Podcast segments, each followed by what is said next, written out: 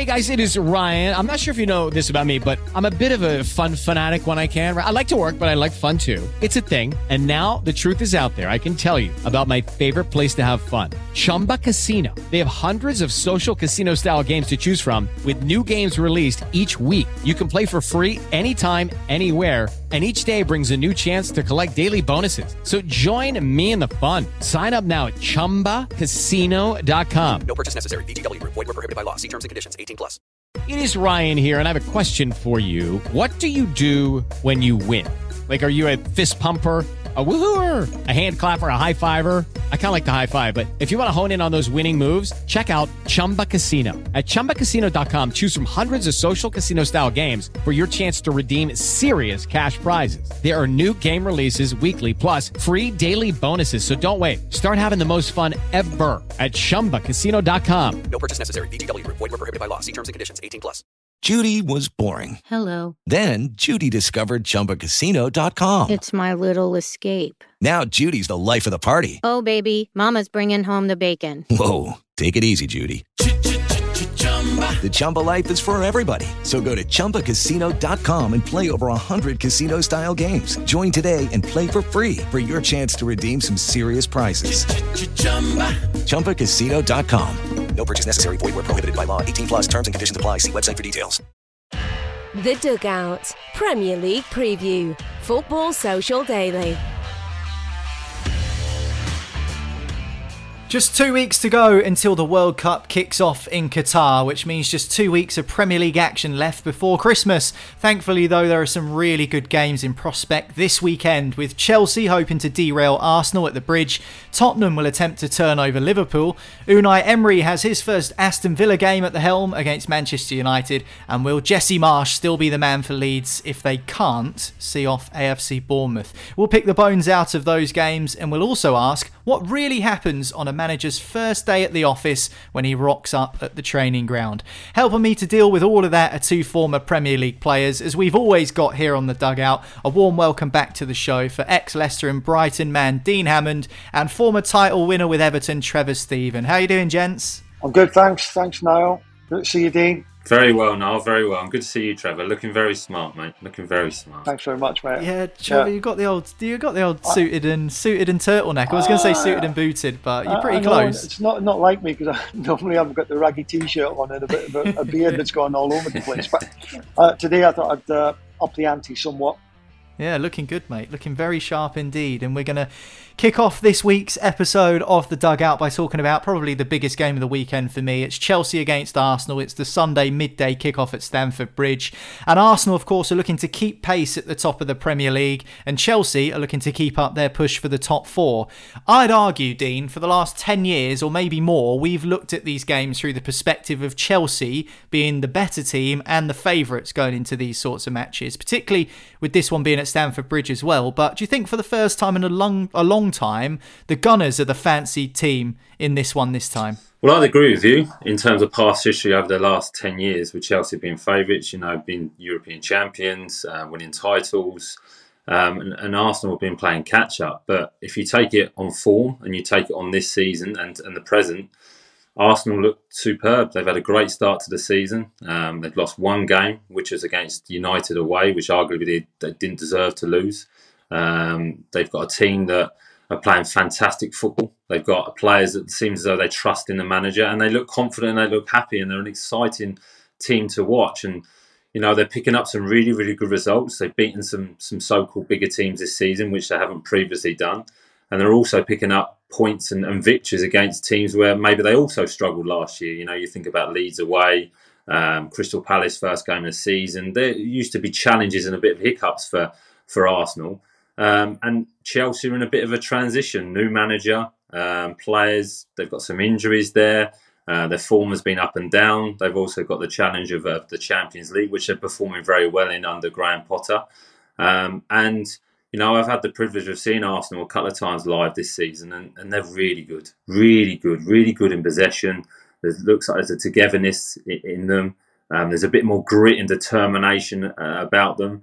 Um, and I know this one's at Stamford Bridge, but the atmosphere at the Emirates this season has been exceptional. It's been fantastic. Back to the to the glory days of Arsenal, and I think that just shows the fans are excited about what's happening in Arsenal. So I would say they're favourites, but it's still an even game. Still an even game because they're both very good teams.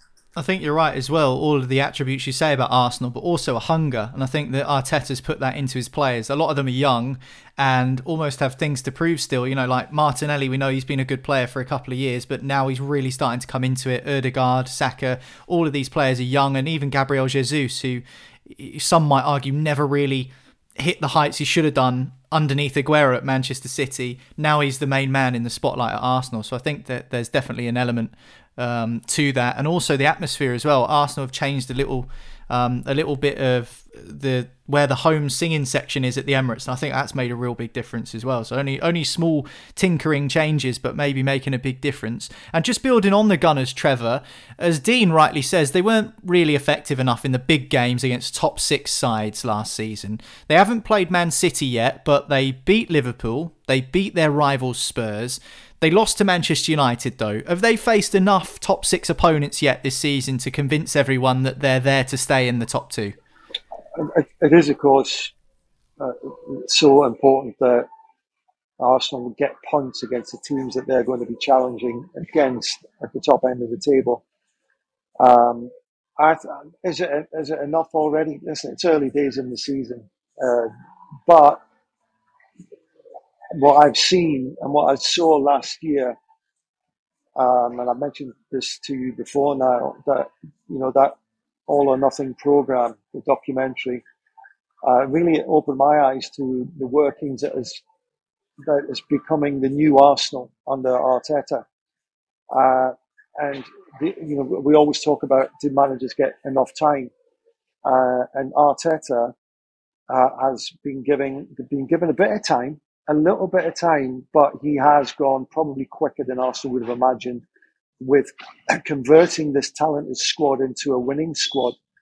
And I think what we're seeing is um, the lessons learned by Arteta being um, absorbed by the uh, the Arsenal players, and they've got a lovely mix as well, haven't they? They're still a, predominantly a young outfit, uh, but they've got a sprinkling of maturity as well about them and they look like they they've got each other's backs. And you can never really say that about an Arsenal team over the last few years that they would go to war for each other. And uh, this group seems like they can. Um, and, and Xhaka would be one that I would say has been a key element to that. He has, he's a sort of mature one, uh, you know, going forward, uh, from that midfield area. And he's but he's just comes across as just one of the one of the lads, you know, as one of the boys. But he has got a lot to offer both inside the dressing room and on the pitch, and it, has been great. I love I love to see it. Someone who was written off by the fans and absolutely written off by them, and his his bridges were burned entirely on that night with Arsenal. You would have thought, but you know. Credit to him and credit to Arteta for seeing probably more than we saw in in Xhaka. Um, I think they had the belief, and I think they're certainly going into every match aiming to win it and believing they can win it, and that will give them a chance against anyone. Uh, so I've been you know, hugely impressed. Uh, the squad is balanced. The squad is uh, a team, and the only question mark is if they get one or two injuries, will that really really affect them? But so far, so far, so good from an Arsenal point of view. What about Chelsea then? Let's move on to them now because they've played some really good football under Graham Potter at times, Dean, but at other times they've also been pretty poor. You think about last weekend against Brighton where they got absolutely hammered. They weren't particularly great against Manchester United recently, although they got a 1 1 draw out of the match. Is it hard to know what sort of Chelsea we're going to see here? Because I'm thinking about this match trying to come at it from a more neutral perspective, and I can't tell you what sort of match we're going to see from a from a Chelsea point of view. We know what Arsenal are about; they've set their stall out this season. But obviously, Chelsea they've had two managers, Tuchel and now Potter. Some performances under Potter have been good, some not so good. So I feel like it's quite hard to to pinpoint what sort of Chelsea we might see this weekend. Yes, and I think you can probably expect that inconsistency in terms of with Graham Potter being a new manager and, and knowing the type of manager he is he was given a lot of time at Brighton, um, and he was allowed to go with the ups and downs to, to produce the team that, that he wanted. And ultimately, he produced a very good team that were challenging. I mean, he left Brighton in fourth in, in the Premier League. So he was very successful there. And he want to do a similar thing at Chelsea. But if you look at the, the team selection, he seems to be giving a lot of the squad opportunities um, in terms of playing time. He wants to have a look at the squad. So that says to me that he may get that time at Chelsea. Um, his formations has changed a few times, so I think that is a little bit inconsistent as well. Um, they've had injuries as well, and also he's got the challenge of he's probably got to prove himself to the players. Where it's a little bit different sometimes with a new manager coming in. Players seem to want to have to prove themselves to the manager. But Graham Potter is probably not quite as high profile as previous managers at, at Chelsea, even though he's done a very, very good job. And there's very high profile players there. So he's probably having to convince the players all the time. Now, you get that with results. If you're winning games, you convince players ultimately. So I think they're improving. I think they're doing very well in the Champions League. They're picking up results, and I think they could, could be competitive there. How they'll do in the Premier League, I'm unsure. But if you look at the result last week against um, Brighton, I think that just shows where they are at the moment. They're a little bit inconsistent because he's trying to find his best team. He's trying to implement what he wants. He want he'll want Chelsea to press. He'll want them to play with high energy. He'll want them to have possession of the ball all the time, keep possession and create opportunities. And they're doing that in moments now, but they're not doing it for a, a full game. So I think that's why the results have been up and down. But I think given time and the opportunity, he will be a very good manager at Chelsea. But this is a tough test against Arsenal because Arteta has had that time and they've got that um, fluent play. They've got that understanding. They've got the relationships in the team. They've got that consistency in selection, and they're getting that the result. So this is going to be a tough test for Chelsea. And some would argue the toughest yet since Potter took the reins. Sunday's looking really good, isn't it? If the 12 p.m. kickoff is Chelsea against Arsenal, the 4:30 p.m. kickoff is Tottenham against Liverpool, and it was a late winner for Spurs in Europe midweek, Trevor. It secures passage through to the knockout stages of the Champions League, but they can't keep allowing teams to take the lead and then come from behind to win. It's obviously a great feeling when you do do that as a side, but it's not a strategy that's going to win you matches consistently. Eventually, you're going to be found out. So that's something that, although it's benefited Tottenham recently, it's I guess a, a, a factor that they're going to have to stamp out pretty quickly. Yeah, I watched.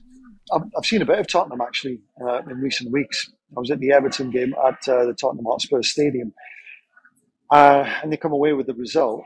Um, and on paper, it looks pretty convincing, but it, wasn't a convincing performance. Everton were very defensive, but um, Tottenham do struggle against that. They haven't really got the creativity in their in their group to to unlock defences, but non non convincing. And when I watched the the game against Marseille during the week, I was goodness me, if I was a Tottenham fan and looking at first forty five minutes, you, you would have to say that that is as unambitious performance as you could imagine.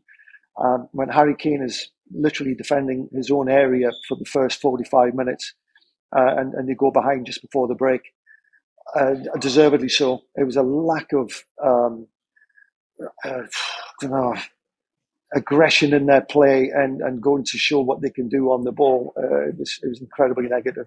Second half, when they had to open up, they did um, and, and sort of showed Marseille for what they are. We are, are a fragile, decent team in um, in French football, uh, and maybe the the atmosphere in the stadium kind of sort of brushes all over the cracks of what the team is actually like at Marseille.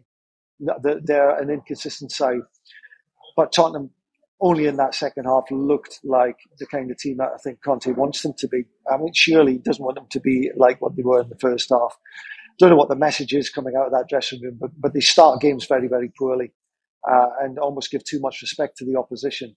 Um, the, but the, the, the, conundrum is, in my head, that they're still getting results. They're still sitting in the top four and, and into the last 16 of the Champions League. I mean, Tottenham to have that, you know, 12 months ago, um, it, it's a major step forward. But I don't see that the, this level of performance can can last and be sustained. Maybe they need that uh, back, that balance that they did have when they were showing a bit better football. Um, but that if they're depending on one player to create the balance, then I think that's you know that, that's a shortage.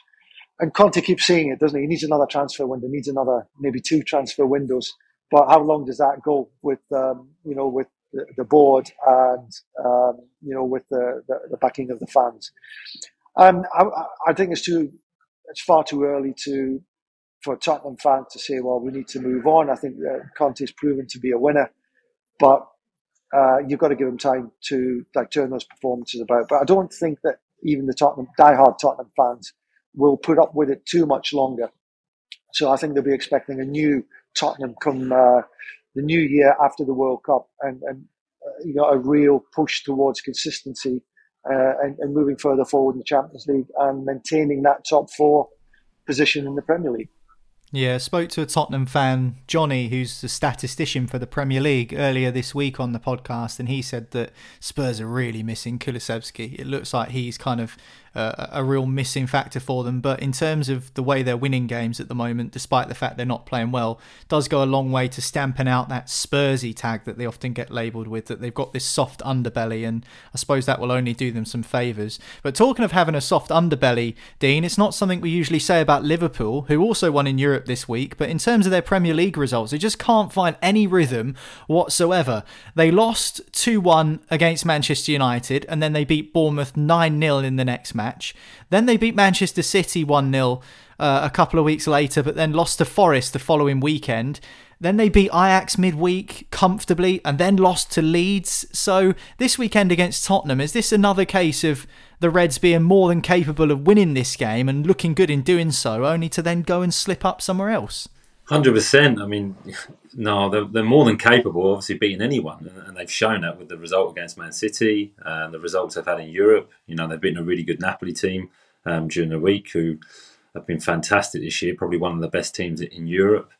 Um, but then they've lost games where you wouldn't expect them to lose games, and it's it's an interesting one with Liverpool. I think this year they're more they're feeling a little bit more pressure from the teams. There's better teams below them. It's not just them and Man City. Um, they've had their injuries, um, obviously new players coming in, um, but in, they, have just conceded more goals than you would expect, um, and soft goals as well. There's, I wouldn't say they're getting bullied, but they're losing those one-on-one duels, them, them, them basics in football, which are so important. Um, and they're probably feeling a little bit of pressure because they're being questioned for the first time. Individually, players are getting questioned: Are they good enough anymore? Are they playing at the, the level they should be? Klopp's being questioned for the for the first time after everything's just been roses in terms of what a manager, what he's achieved at Liverpool, and that can affect you. It can affect your decision making as an individual player on the pitch, and could affect your decision making as, as, a manager as well. So it's been tough for him, and I think that's what the inconsistency has been. But I still think that they're, they're they're missing that midfield player. You know, Otaiwo, I, I played midfield as well. It's such an important position to have someone in there who's, who's dynamic, who can get on the ball, who can run games, who can make things happen. Now they've got players that are technically brilliant in that area of the pitch, but no one that can really maybe break up play. Um, no one can break from midfield, which got real pace and, like I say, is dynamic, which the bigger the other teams have. And I think that they're missing that really, and they seem you probably never sat at Liverpool, but at times you, I watched the Forest game. They just one paced and a little bit predictable, to be honest. Didn't really look like they were ever going to break Forest down. So that's the difference. And I they miss Mane. They miss Mane. They really do. And just they, just on the midfield thing, Dean, whilst you were talking about it there, I mean, we've spoken about things like um, Fabinho not quite being up to the level at the moment. Things like um, Jordan Henderson getting a little older and and maybe his legs starting to go. You've played that position. How fast is the drop off from being in and amongst it and being able to dictate the tempo of a game to then all of a sudden I'm losing control here, I'm losing it, and it's such a f- unforgiving position to play on the pitch that you get found out pretty quickly if your levels dip. So how how easy is it is that to slip away from you? I suppose. Well, I can only speak personally. It seemed to happen really quickly um, for, for, me. Probably when I got over the age of thirty, really, the decline was was pretty quick in terms of being able to get around the pitch as, as quickly as I wanted to, um, being aware of things as quickly as I was, and instinctive as well, kind of sniffing things out in, in that position of of winning the ball back, anticipating um, play, and again goes back to your decision making because when you're not playing your best, your confidence drops a bit. So you're not quite, you don't quite trust yourself, um, and that's probably happening with with the with the older players potentially. Um, but the game's so quick now, so quick that you need those type of players in, in, midfield that can can win the ball back and press, especially the way Liverpool play. You know, at times when they've got the ball, they're so spread out that when they do lose possession, you've got to have someone that can can react and win the ball back, and they just don't have that at the moment. I think that's why they're getting exposed defensively. You look at um, Trent Arnold, Alexander Arnold, when he's out of position, if you've got a midfield player that can get across and cover that, it kind of gets mopped up. Now they don't have that, so he gets left one on one in situations, or he can't recover himself. Um, and Liverpool has just probably been exposed a bit too much, and I think that's why they've lost games you wouldn't expect, and their form's been a little bit inconsistent.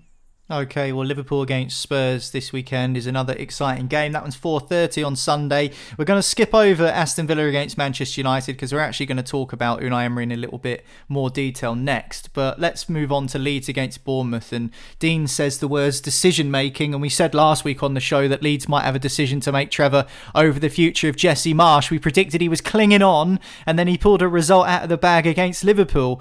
Nobody was really expecting them to beat Liverpool. Let's be honest, despite the fact Liverpool have struggled at times this term. So, in a way, does this Bournemouth game this weekend become bigger than the Liverpool match? If the Liverpool match was a free hit, this one certainly isn't as far as the Leeds fans are concerned. Well, I think uh, you know Leeds going to, to Anfield and getting a result will have done them a power of good because now they can believe they can do anything.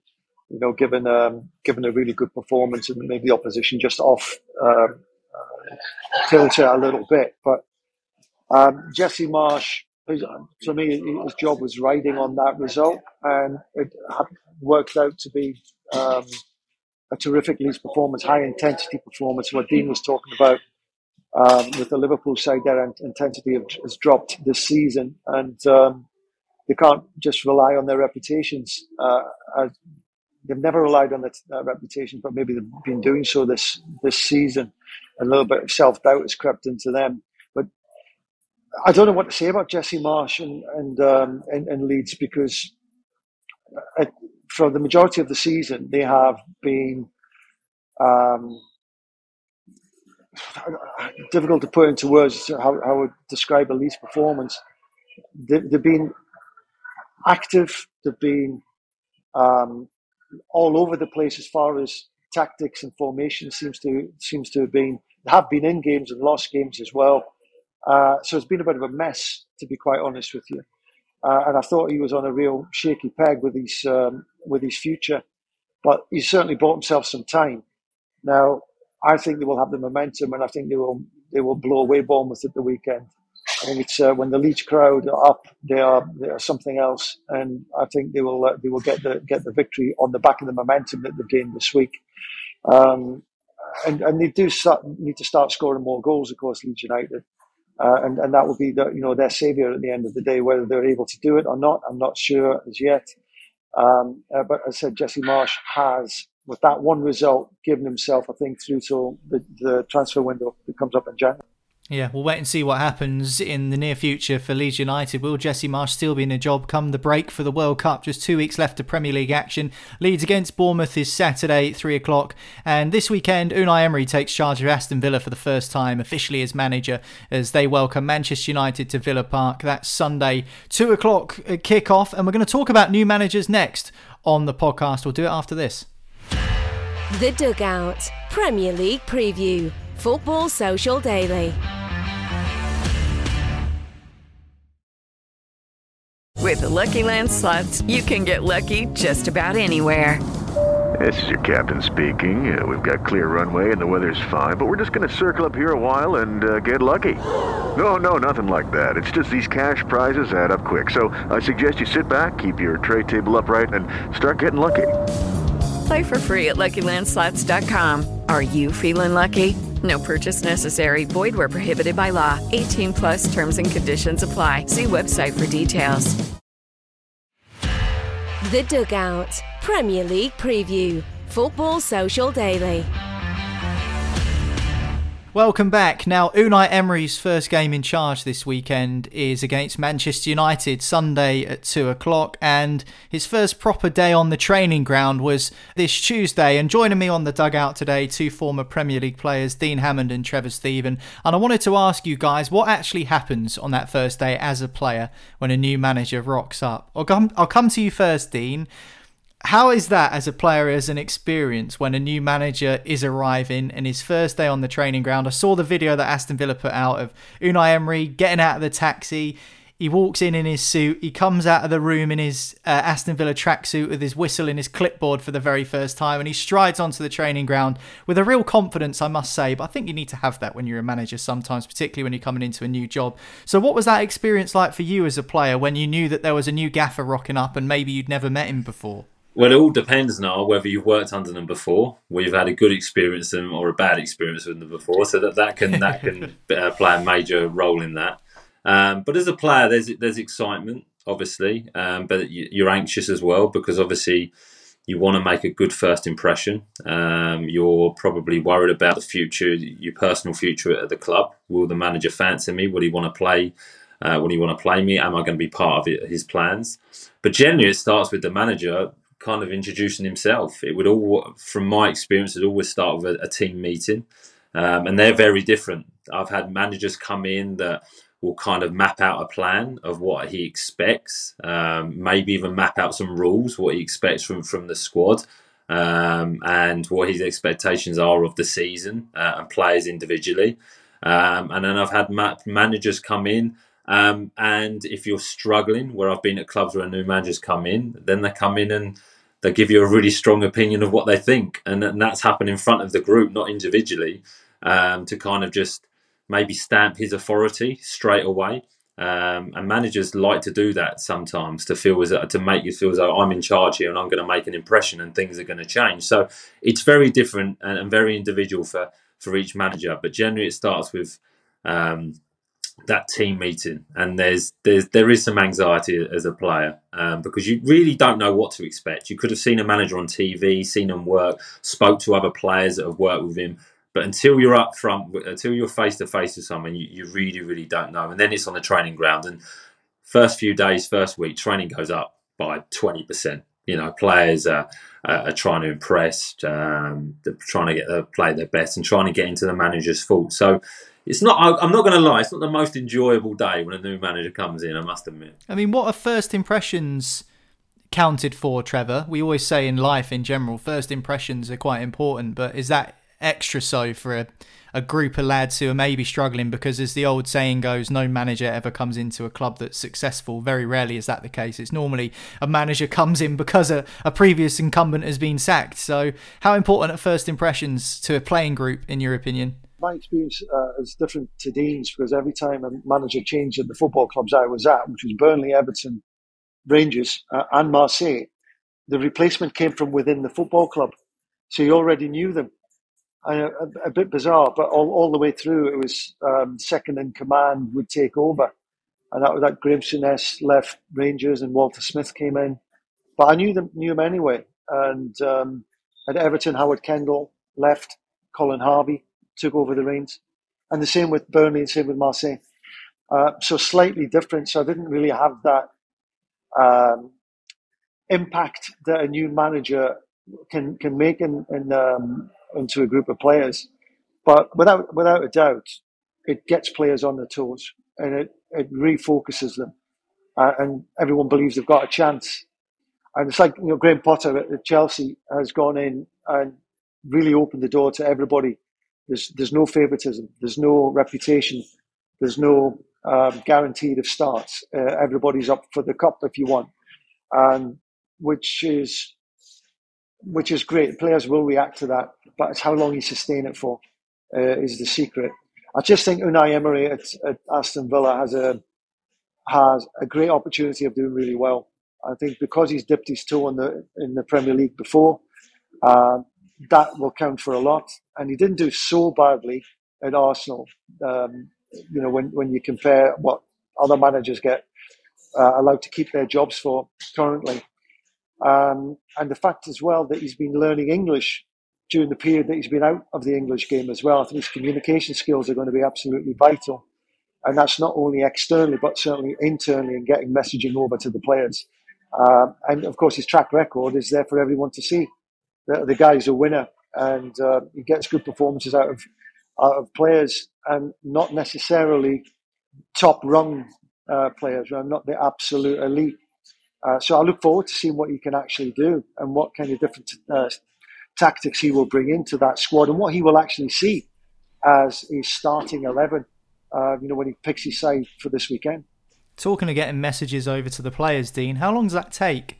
Because he's only been on the training ground since Tuesday, Unai Emery. That was his first day. And as you mentioned, most of the first day is just getting to know the lads and maybe you'll do a light session or whatever.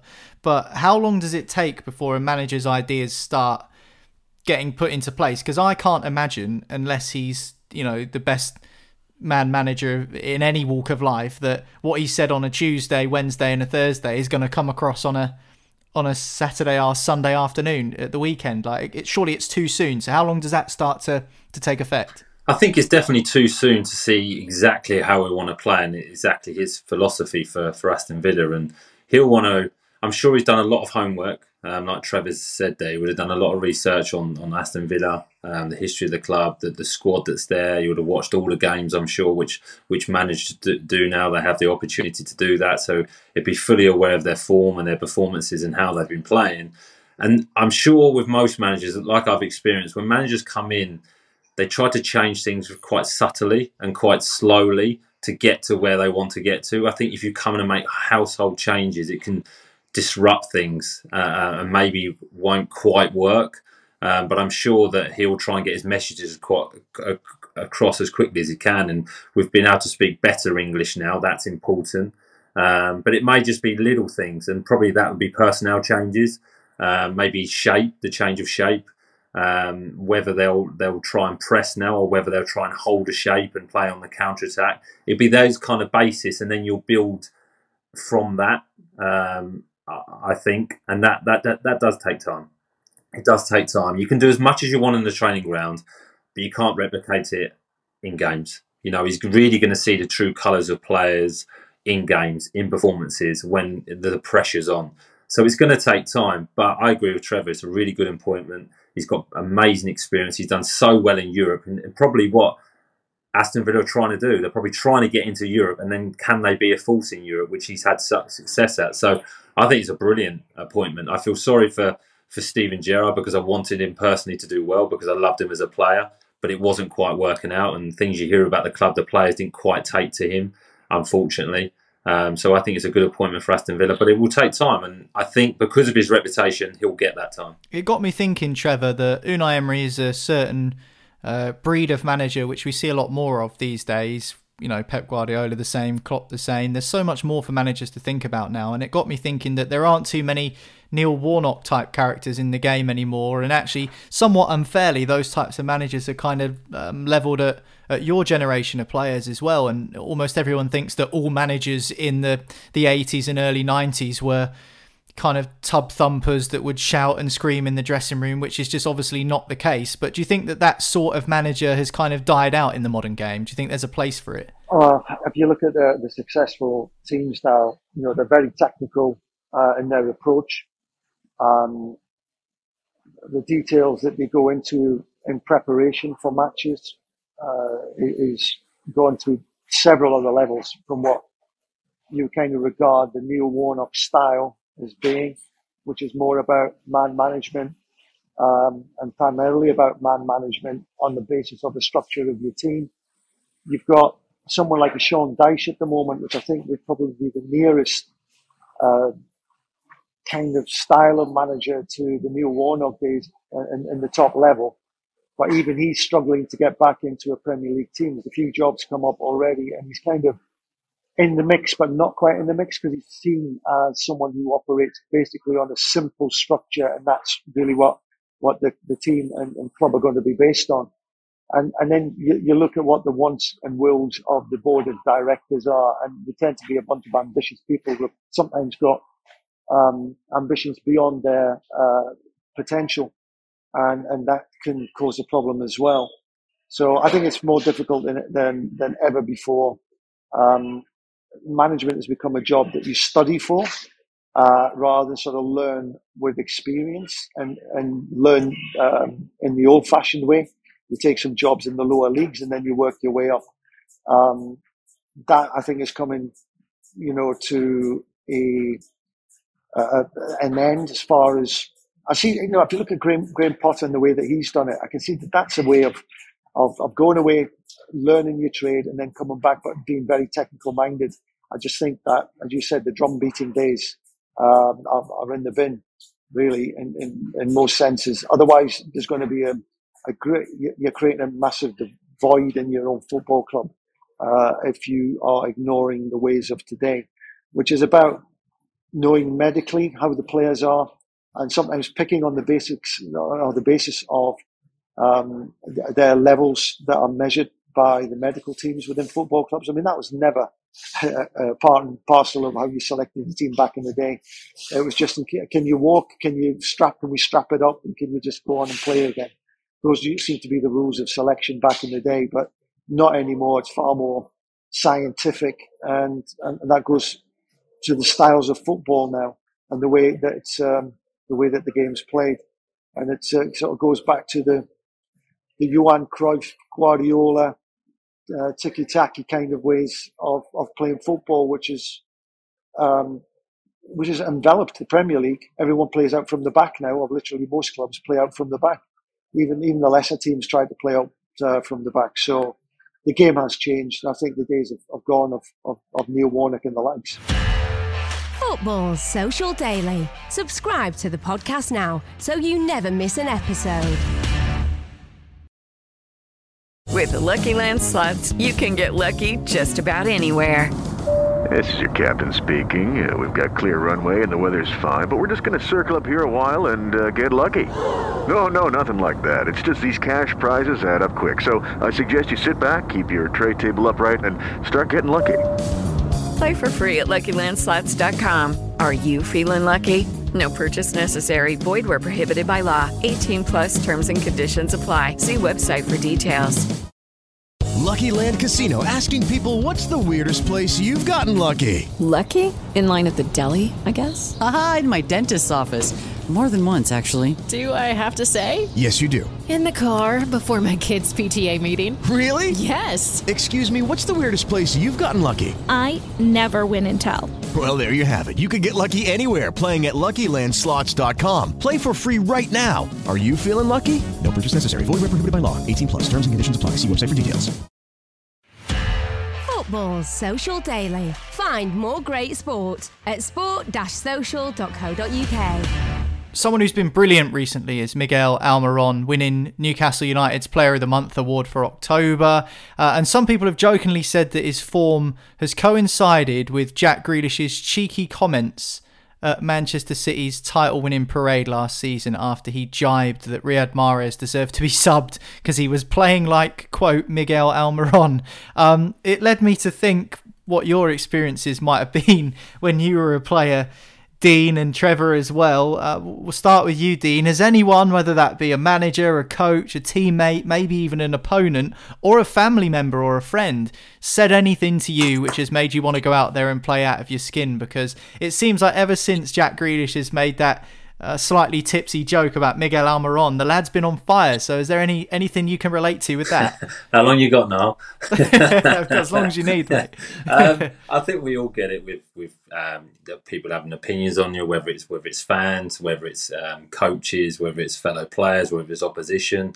Um, and there's been there's been times with managers um, where you've been called out. Um, whether that's to motivate you or whether that's actually the truth and they don't rate you as a player.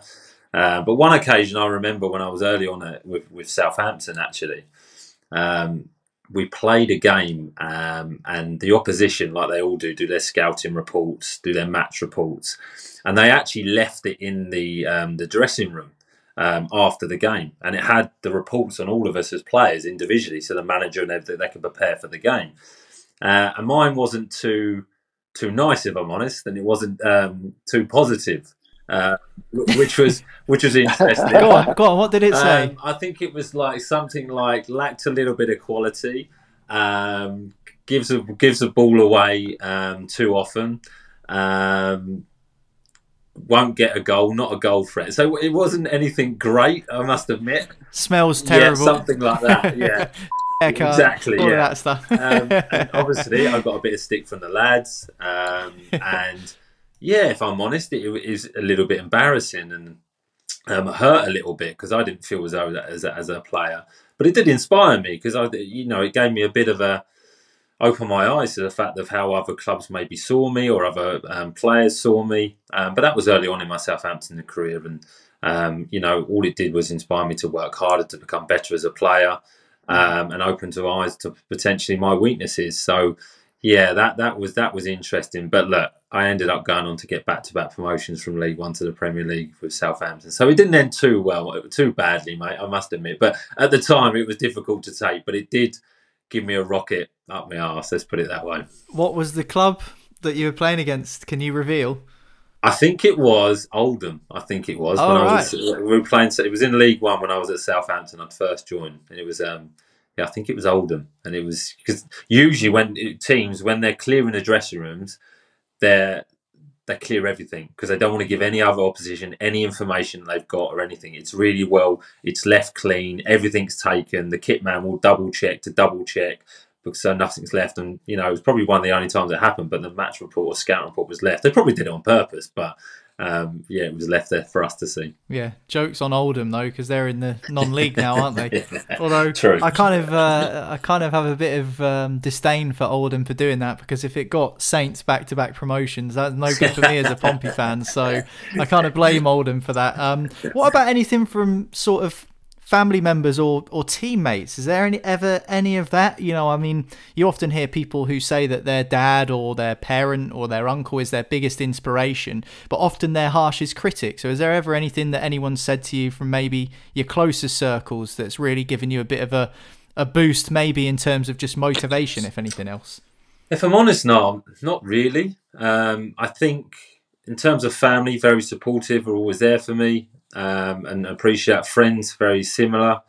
Um, probably had a lot of doubters, if I'm honest. From you know, I'm from a small town in Hastings. You know, I always dreamed of being a professional footballer and getting to the Premier League, and it didn't really happen too much from from from the area. So there was always doubts. You know, if you bumped into old friends or people on a night out, potentially would would um, probably call you a bit of a dreamer. Um, but nothing in terms of anything like that where I was really doubted to anyone close to me. It all came from, you know, supporters potentially, um, or coaches, or um, I remember one time where we was playing a pre-season friendly. Um, I think we were playing Sutton when I was at Southampton again, and Alan Pardew was manager. Um, and I was actually, for some reason, I think we were really short on injuries, and it was a pre-season game, so it didn't really matter. And he stuck me up front, like just off the, the the front man, which I'd never played in my life. I was a defensive midfield player, really. Um, and just put, I didn't have the greatest first half, and he spent 15 minutes at half time absolutely battering me, um, calling me out, um, highlighting all my weaknesses, everything like that, and pulled me off at half time. I just couldn't believe it. I was like, this is a pre-season friendly. You're playing me out of position. We're actually winning 1 0, and I've just had 15 minutes of being absolutely roasted. Um, but yeah, just interesting moments like that. But in terms of family and friends, Now, I was very fortunate in terms I had a lot of support. Because there's that famous story, isn't there, about Frank Lampard Jr. when his dad was a coach at West Ham and his uncle was the manager, Harry Redknapp, of course. And there was that supporters forum in which Frank Lampard Jr. was in the room, Yeah. and the supporter says, "You're only picking Frank because he's your nephew and not because he's any good." and I just always think, Dean, that that must have given younger Frank Lampard as much fuel and motivation as he could have hoped for because in terms of the work ethic and to be fair to his uncle Harry Redknapp did stick up for him and said he's going to go right to the top and, and Lampard duly did obviously over his career winning titles and Champions Leagues and stuff. But at that point when you've got a teenage kid sat in a room in front of supporters and you mentioned that often it is supporters who are quite harsh in terms of their criticism that must have given him a real boost. So you know like what we've seen with with Miguel Almiron some people have joked that what Jack Grealish said has had an impact on his form recently but might not be as much of a joke at all. It might actually be quite significant in terms of the way he's picked up his form Hundred percent, and you never know what's going to motivate a player. I'm sure um, Eddie Howe becoming the manager uh, and changing the way they play has helped, but comments like that can really spark you and really inspire you. And on all it may do now is think and open your eyes. I've got to work a little bit harder. And you, if you're honest with yourself, you may see some truth in it and think, actually, I'm not doing enough. I need to do a little bit more. I need to score more goals. I need to get more assists. I need to do more for the team. If you're honest with yourself, so it can actually help. It's harsh in a moment and it hurts because, you know, with Jack Grealish saying that about himself, there, or saying it, you know, the whole world's seeing that. So the whole world's judging it. Um, I'm sure it went around social media. So it makes it harder, especially in modern day football, but you look at his form now and the way he's playing, it seems to have had a good effect on him, even though, like I say, it would have been tough in the moment. But he's been brilliant, absolutely brilliant. And I, I, I personally think he's always had that ability, but he's all, you know, Newcastle in the past have been a, a defensive team. They've had to play on the break. Now he's playing with better players, more attacking football. His confidence is up. There's a good feeling at the football club, and I'm sure that's helped as well. Um, so probably he'll be thanking Jack Grealish at the moment because he's still doing fantastic.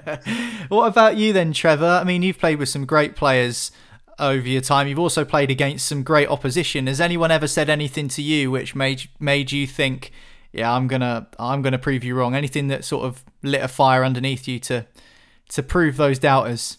Not not really. I, was only only when you get onto the field and um, uh, you know, you're playing against someone who starts to sort of trash talk you, right? Right? Who wants to like get in your head? Um, you must have had some belters. Come on, what what what have you been thrown? Uh, there's constant ones, you know, like um, uh, Mark Dennis, right? You know, way back in the Southampton days, uh, and QPR when he was there, he would just like be um, giving you verbals, right? You know, throughout throughout the game and, and it was irrelevant to whether he was playing well or not. He was just absolutely in, in and about you, right? You know, like um, it was a verbal assault, basically, and it was that kind of thing um, that, that, happened on the football field would, would be something that w- would keep me on my toes. Um, and self-analysis, I think, in, in football is absolutely key to to success. That if you do have, um, no, I remember Glenn Hoddle always said that his job as a midfielder, he's got to create an absolute goal scoring and assist, right? An absolute chance. He's got to at least do one of those a game, and he's got to uh, score a goal. So it's either that score a goal or have an assist. It's his bare minimum. That's how he judged himself. I'm not saying that's that's setting the bar high enough. I think it's probably setting the, the bar a little bit low, but you've got to set yourself things that you expect expectation levels. And I, I found that that was something that I did all the time. And I was even to the point of when I played at Everton and uh, I was on the right and Kevin Sheedy was on the left, that we had this um, unwritten uh, sort of feud, let's say, an unverbalized feud of if he scored, I felt I had to score, and if I scored, uh, he would have the same momentum. And at the end of the end of the season, we'd both scored. I think he'd scored 17, I'd scored 16 and he was quite chirpy and happy about that. And I was a bit gutted, although I scored a lot of goals. Um, so it's just that sort of things that inspire you to to get into into better form. But but with Almiron, I think it comes to it comes to Eddie Howe's capacity to make him feel good. Um, and then he's got to convert that, of course, because he's the man with the with the boots on and he's over the white line. It's Almiron and his performances. But the, you know, Newcastle fans have bought into a good start to the season with him. Um, you know, couple that with the the manager got his arm around him, uh, and, and he just looks completely um, a, a, different footballer. But he would have been probably looking like the footballer why Newcastle bought him. And we're seeing that Joelinton was exactly the same.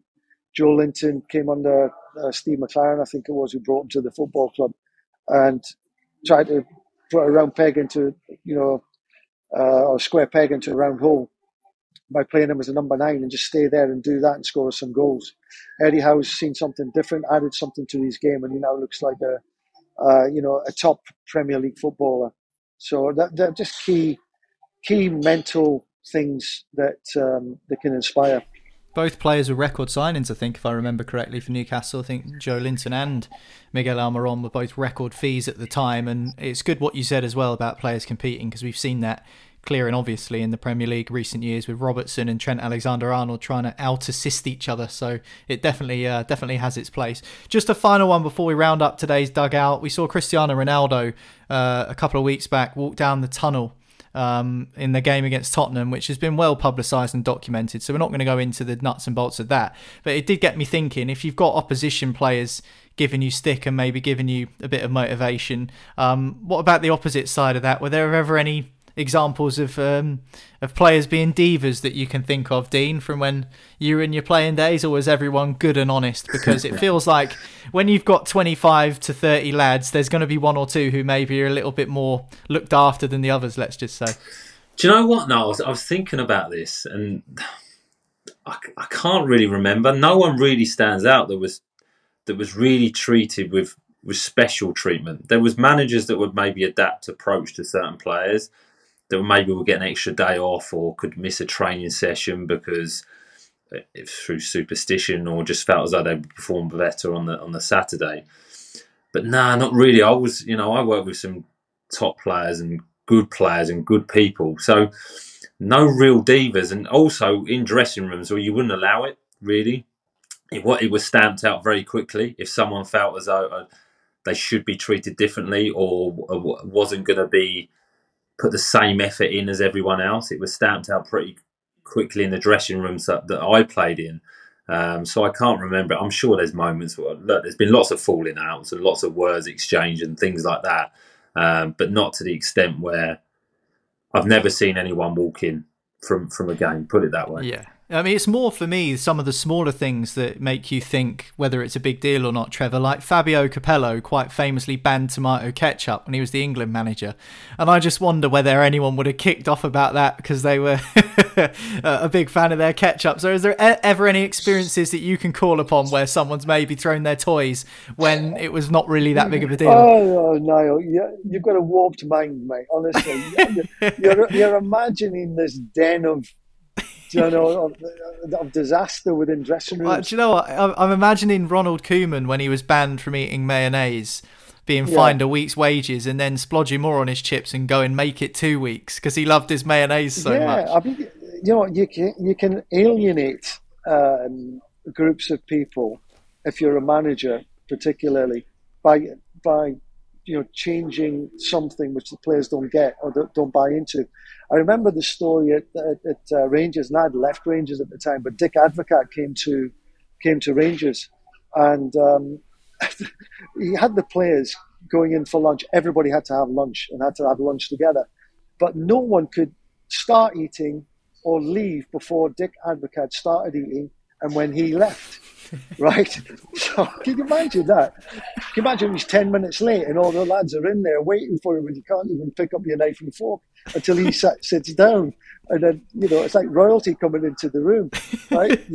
and and that didn't go down too well. He didn't last in Rangers too long because there's, there's, that's going to backfire. It's common sense how you treat groups of people and how you act in groups of people if you're going to be successful. And if you are going to try and stand out in any way, shape, or form, you know, the group will bring you down to, to earth very, very quickly.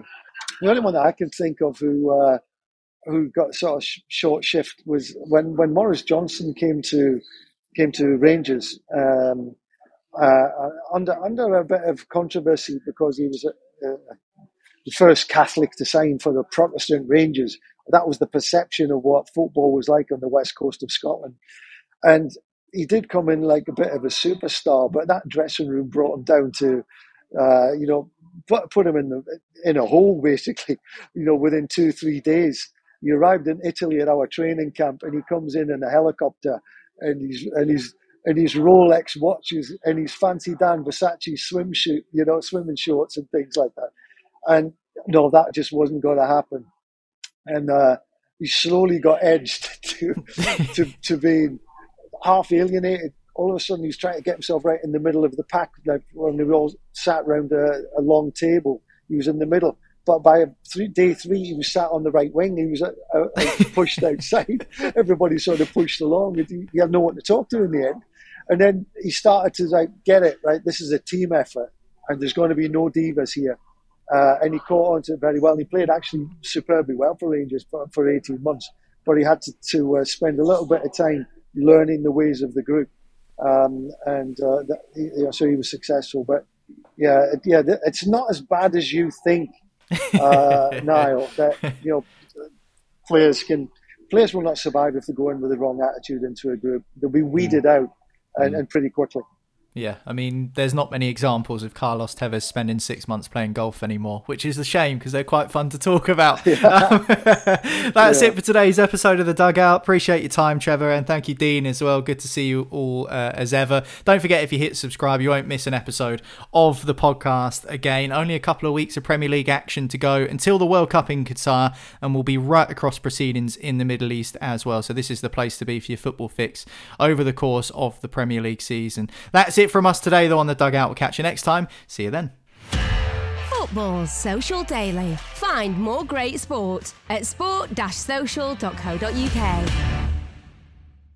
With the Lucky Land slots, you can get lucky just about anywhere. This is your captain speaking. Uh, we've got clear runway and the weather's fine, but we're just going to circle up here a while and uh, get lucky. No, no, nothing like that. It's just these cash prizes add up quick. So I suggest you sit back, keep your tray table upright, and start getting lucky. Play for free at LuckyLandSlots.com. Are you feeling lucky? No purchase necessary. Void where prohibited by law. 18 plus terms and conditions apply. See website for details. With Lucky Land slots, you can get lucky just about anywhere. Dearly beloved, we are gathered here today to. Has anyone seen the bride and groom? Sorry, sorry, we're here. We were getting lucky in the limo and we lost track of time. No, Lucky Land Casino, with cash prizes that add up quicker than a guest registry. In that case, I pronounce you lucky. Play for free at LuckyLandSlots.com. Daily bonuses are waiting. No purchase necessary. Void where prohibited by law. 18 plus. Terms and conditions apply. See website for details.